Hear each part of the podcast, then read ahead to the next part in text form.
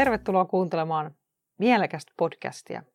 Minun nimeni on Sanna. Ja mä oon Riikka, moikka. Tänään me puhutaan Riikan kanssa vähän yksinäisyydestä. Me voitaisiin tähän alkuun vähän miettiä sitä, että mitä yksinäisyys tarkoittaa. Mitä sulle tulee mieleen? Jos miettii, mitä se tarkoittaa, niin mulle tulee sellainen olo, että voiko sitä toisen puolesta sanoa, että mitä sulle yksinäisyys tarkoittaa ja mitä se on toiselle. Mutta mm. varmaan mitä itse erottelisin on se, että mitä on olla ihan vaan yksin, kuin se, että olla yksinäinen. Eli semmoinen niin kuin, se ei ole toivottu todennäköisesti hyvin epämiellyttävä niin kuin kokemus se yksinäisyyden. Yksinäisyys, joo, kyllä. Ja sitten joku voi viihtyä sitten taas yksin ja oleskella yksin, niin siinä on ehkä semmoinen niin. oleellinen ero. Ja, ja tosiaan niin kuin sanoit, että ei kukaan oikein voi sitä määritellä toisen puolesta, onko yksinäinen, että että jo, mä ajattelisin niin, että jos tuntee olonsa yksinäiseksi, niin silloin on yksinäinen, että se on semmoinen subjektiivinen kokemus. Ja sitten on tämmöistä varmaan ihan aika klassistakin määrittelyä, että mitä, millaista se yksinäisyys on, niin voidaan ajatella, että on niin emotionaalista yksinäisyyttä tai tämmöistä sosiaalista yksinäisyyttä, niin, niin tämmöisellä emotionaalisella yksinäisyydellä tarkoitetaan sitä, että ihminen voi tuntea itsensä yksinäiseksi, vaikka olisi siinä ympärillä paljonkin ihmisiä, olisi paljon kaikkea toimintaa ja Joo. tämän tyyppistä. Ja sitten tämmöinen sosiaalinen yksinäisyys, niin sit se tarkoittaa ehkä sitä, että et, et ihminen ei vaikka puhu kenenkään kanssa koko päivään tai koko viikkoon. Mutta monenlaista yksinäisyyttä voi olla. Niin ja noihan mitä äsken kerroit, niin nehän ei liity siihen, että osaisitko sä puhua jonkun kanssa tai, tai mm. voisiko sulla, ta, sulla olla taitoja niin tuntea semmoista yhteenkuuluvuuden tunnetta muiden kanssa. Että sillä niin kuin se yksinäisyys on sellainen, mikä voi koskettaa ketä tahansa ja todennäköisesti kaikkia meitä joskus koskettaakin, mutta et, et sit niin kuin sellainen pidempiaikainen yksinäisyys on tietenkin sit ihan eri, eri asia kuin semmoinen hetkittäinen. Mm. Joo. Että voisi sanoa, että on ihan, ihan normaalia tuntea itsensä joskus yksinäiseksi. Niin, ja mä ajattelen, että semmoinen, mikä kannattaa silloin hyväksyykin sen tila, se tilanne, että jos siihen auttaa se tieto, että hyvin todennäköisesti kaikki muutkin kokee joskus yksinäisyyden tunnetta, mutta mm, kyllä. Et sitä ei tarvitse niin kuin ajatella, että, että sä olisit jotenkin poikkeava, jos niin käy. Mm, totta, joo. Sitten, että miltä tämmöinen yksinäisyys tuntuu, mitä nyt on jutellut eri, eri ihmisten kanssa, että miten ihmiset niin kuin kuvailee yksinäisyyttä, niin se on joku semmoinen kokemus siitä, että on jotenkin ehkä erilainen kuin muut tai vääränlainen. Ja joku semmoinen huonomuuden tunne liittyy siihen tai jotenkin. Aika moni kuvailee semmoista niin kuin näkymättömyyden fiilistä. Jotenkin ikäviä niin kuin hirveältä tuntuvia asioita, mm. mitä luettelit.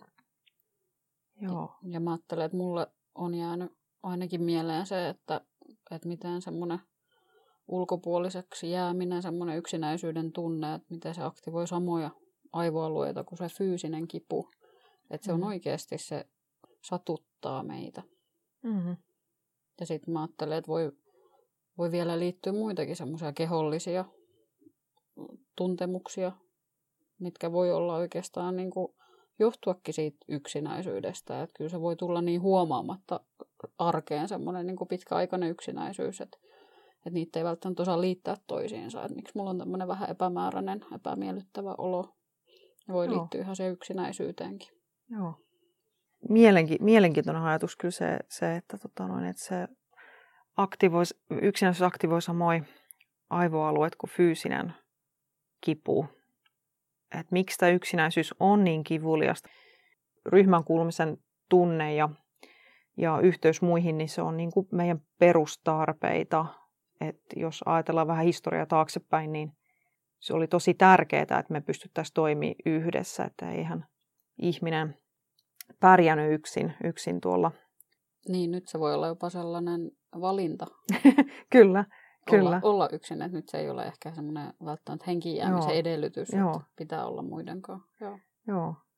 Että kyllä meidän selviytyminen on ollut riippuvasta muista ihmisistä ja meihin on ehkä kehittynyt tämmöinen tarve muodostaa yhteyksiä ja sosiaalisia suhteita ja aikaisemmin. Se on ehkä, että jos ei ole ollut suhteita, niin se on jollain tavalla aika konkreettisesti tar- tarkoittanut niin kuin ikäviä asioita. Että, ja tota, mitä sitten yksinäisyydestä seuraa, niin, niin, tota, et, niin kuin se, että mitä varten me puhutaan tästä yksinäisyydestä, niin silloin kun se yksinäisyys kroonistuu, niin kyllähän se vaikuttaa meidän psyykkiseen terveyteen ja fyysiseen terveyteen, niin kuin äsken puhuttiin. Et kaiken näköistä tapahtuu, että immuniteetti voi heikentyä ja kiehtova yhteys on myöskin masennuksella. Että toisaalta, että jos ihminen on alun perin masentunut, niin siitä voi seurata yksinäisyyttä, että ei jotenkin jakseta pitää yhteyttä vaikka muihin ihmisiin. Ja, ja sitten taas toisaalta, että jos ollaan pitkään yksin jotenkin, että se tilanne on kroonistunut, niin totta kai se aiheuttaa masennusta, kun ollaan yksin. Että vähän semmoinen muna vai kana kysymys. Monesti tulee puhuttua siitä, jotenkin kaivataan selitystä sille, että mistä se yksinäisyys johtuu. Tavallaan tärkeä asia, mutta myös semmoinen, että löytyykö sillä välttämättä sitä sellaisia selkeitä syitä, syitä kuitenkaan, mutta että ainakin se, että tiedetään, että paljon opiskelijat kokee yksinäisyyttä.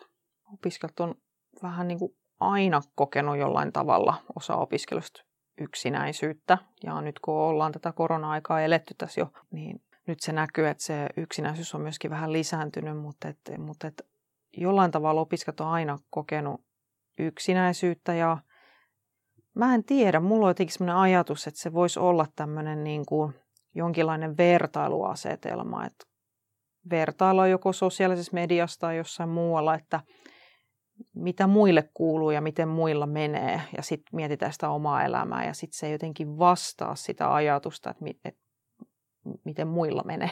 Joo. Ja sitten yksi vertailusta, kun sanoit, niin tuli myös mieleen, että voihan se myös olla vertailu johonkin suositukseen tai, mm. tai mitä tiedetään, että olisi hyvä, hyvä olla elämässä, vaikka nyt niitä sosiaalisia suhteita, niin mm. niin sitten sekin voi painaa mieltä alas, jos kokee, että mulla ei ole vaikka riittävästi ystäviä, vaikka se Joo. määrä ei sinällä olisikaan se juttu, vaan mm. se laatu. Niinpä. Mikä on jotenkin, millaista elämää korkeakouluopiskelijan yleensä jotenkin kuuluisi elää. Se voisi niin. olla joku semmoinen, mihin, mihin ihmiset vertaa. ideaali. Ideaali, mm, kyllä. Niin, ehkä siinä on joku semmoinen odotus, että että pitäisi olla paljon, paljon ystäviä tai paljon jotain tapahtumia, kun eletään tämmöistä nuorta aikuisuutta, tämmöistä aikaa. Niin. Ja kyllä tämmöinen niin kuin opiskelu elämänvaiheena, niin, niin se on niin kuin täynnä muutoksia, että muutetaan eri paikkakunnille kenties opiskelujen perässä ja näin, niin kyllähän se altistaa yksinäisyydelle, että meillä menee meidän sosiaaliset suhteet aika uusiksi. Voi tulla tämmöisiä tunteita, että ei oikein kuuluta kuuluta johonkin vaikka ryhmään. Se on aika tyypillistä. Opiskelijoilla ei löydetä sitä omaa porukkaa. Yksi kolmasosa opiskelijoista niin ei koe kuuluvansa mihinkään ryhmään. Niin on se aika niin kuin, tosi iso pettymys se, että jos on odottanut mm. aloittaa vaikkapa opiskelut ja odottaa semmoisia sosiaalisia suhteita, uusia yhteisöjä. Tulee vähän niin kuin erilaisia rooleja, että onko esimerkiksi eka kertaa muuttanut omaan kotiin ja semmoista itsenäistymistä, mitä siihen liittyy, tai jonkunnäköinen roolimuutos siitä, että sä et olekaan vaikkapa työelämässä, että sä ootkin enemmän opiskeluelämässä, ja siinä on niin paljon noita, mitä sä mm. sanoit, että voi tulla paljon muutoksia niin kuin samaan aikaan, sit jos siihen vielä mm. päälle tulee se, että on odottanut, että tutustuu muihin, ja sit ei löydäkään sitä omaa mm. paikkaa. Joo. Kyllä, varmasti, varmasti voi nousta semmoisia niin pettymyksen tunteita ja herää semmoisia ajatuksia kanssa siitä, että yksinäisyyden tämmöinen lisääntyminen, niin, niin se on vähän tämmöinen kuin maailmanlaajuinen ilmiö.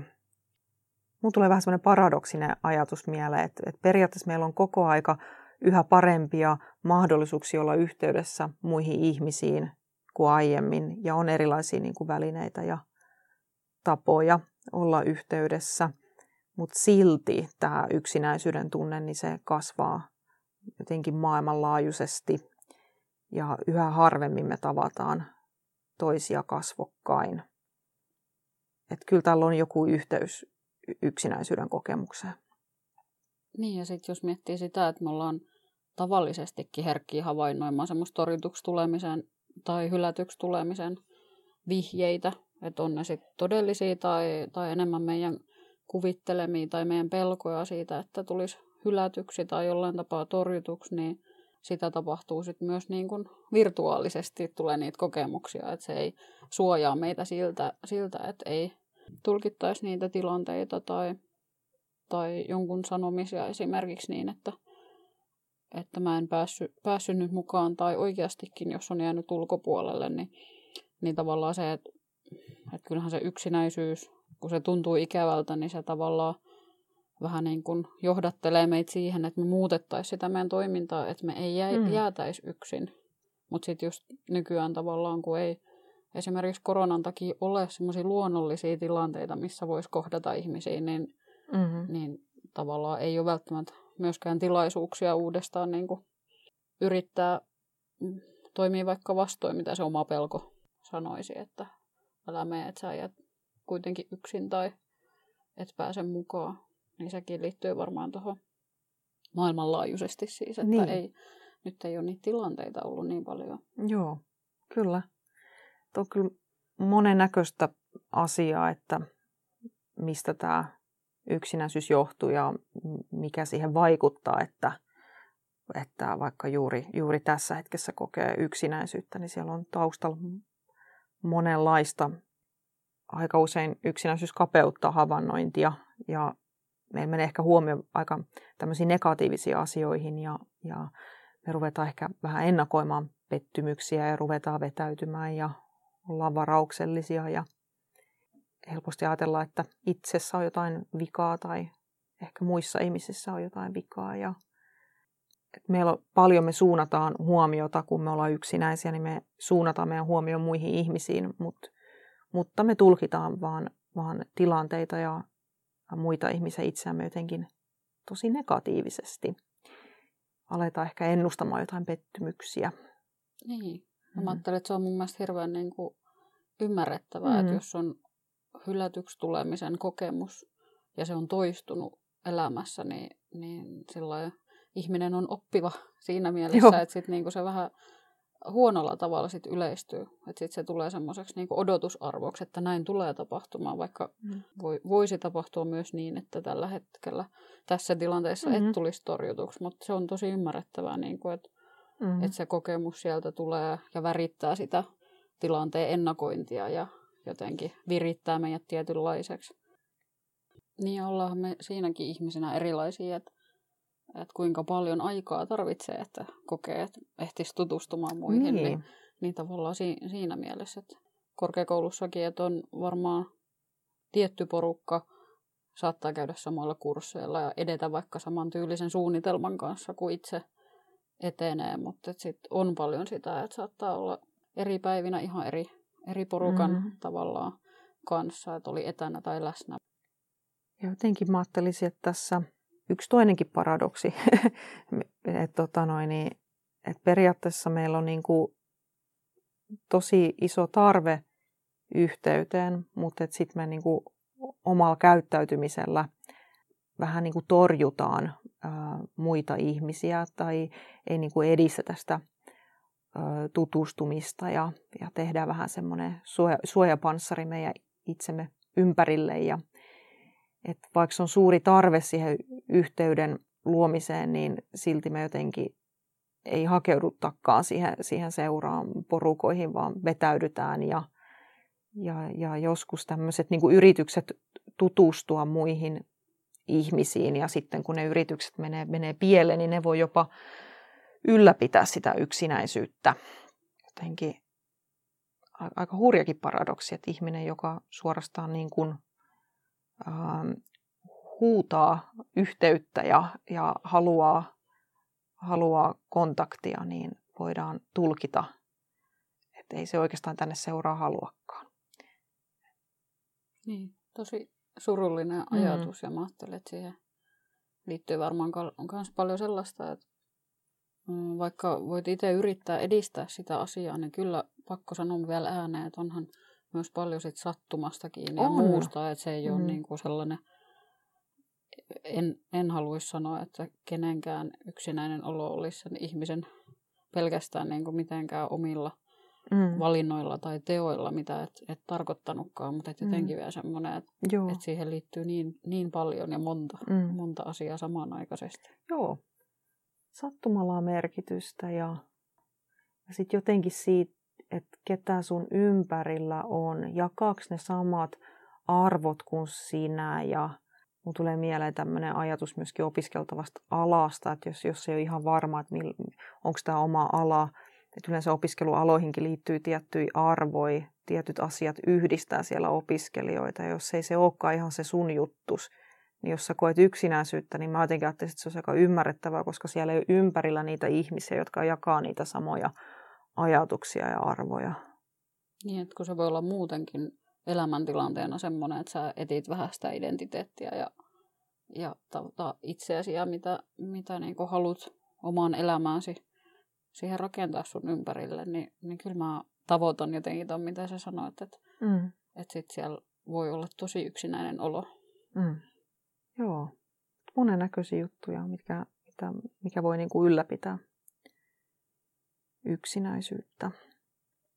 Tulee myös mieleen, että, että sitten jos on, on semmoista epäröintiä ja miettii, miettii, että uskallanko lähteä ja voisinko ottaa yhteyttä kaveriin, pyytää, pyytää jotakin näkemään tai muuta, niin, niin siihen voi helposti tulla semmoisia mielesisäisiä esteitä si- mm. siinä, että alkaakin ajattelemaan mahdollisia hirveitä lopputuloksia jotenkin sitä sitä, että miksi mä edes ottaisin yhteyttä ja mitä siitä seuraa. Siitä voi helposti tulla sellainen kehä, että sit kokee jotenkin, että, että parempi vaan, että mä en ota yhteyttä. Että sit ei, ei tule ehkä torjutuksi, mutta Joo. ei tule myöskään ehkä kohdatuksi. Niin. Joo. Ja kumpi sitten painaa enempi vaakakupissa? Se onkin hyvä kysymys. Niin, että et mm.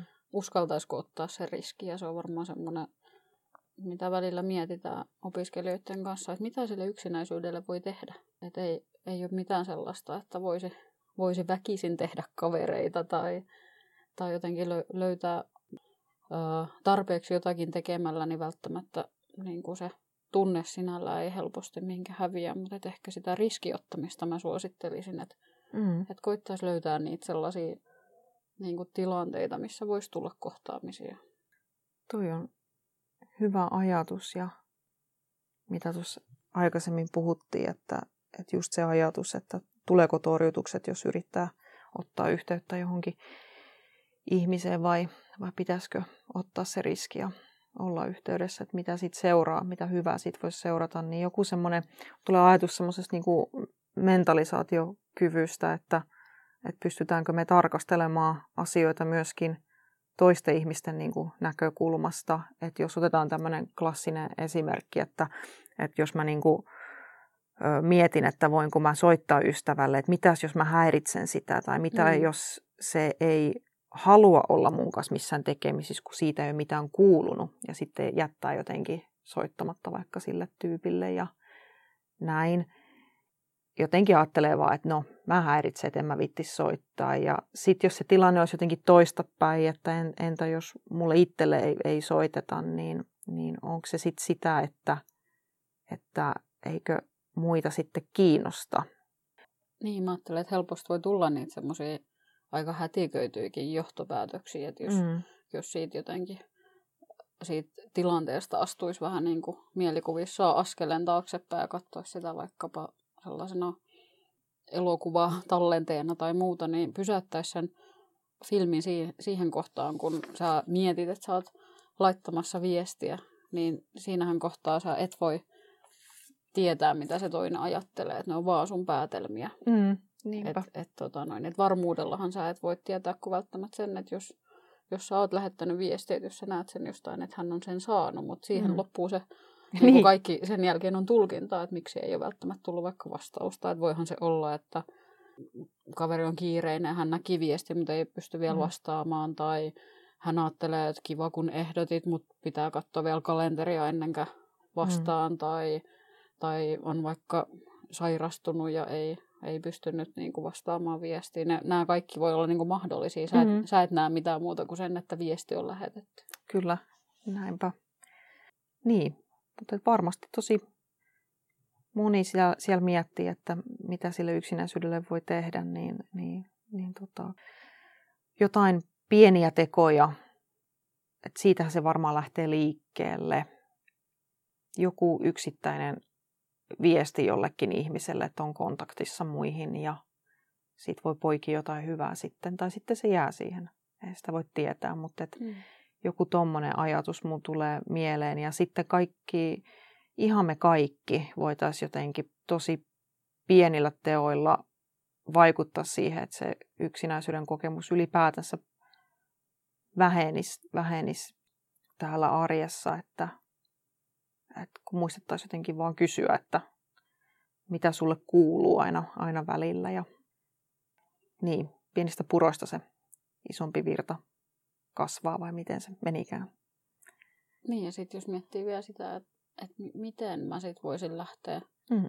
Lähteä niin tavoittelemaan ihmisiä, että sitten kyllähän sosiaalinen media myös tarjoaa paljon mahdollisuuksia, että Tarjoaa. jostain vaikkapa sun kiinnostuksen kohteesta lähdet ottaa vähän selvää, onko seudulla samoista asioista kiinnostuneita, onko jotain, järjestetäänkö toimintaa tai onko jotain sellaista, kuin ainakin isoimmilla paikkakunnilla on jotain tosi matalan kynnyksen toimintaa, peli-iltoja ja muita, ja, tai semmoisilla avoimilla tilaisuuksilla, mihin, tilaisuuksilla, missä voi vaikka keskustella tai käydä niin kuin kahvittelemassa tai muuta. Että jotenkin ajattelen, että jos saisi pidetty semmoisen avoimen mielen, että, että ne olisi kaikki vähän niin kuin semmoisia kokeiluja, että ei tarvitse sitoutua mihinkään, mm-hmm. eikä tarvitse niin kuin päätellä mitään siitä, miten se meni muuta kuin, että mä annan itselleni mahdollisuuden kokeilla, että mitäs tuommoinen toiminta tai tällainen porukka tai...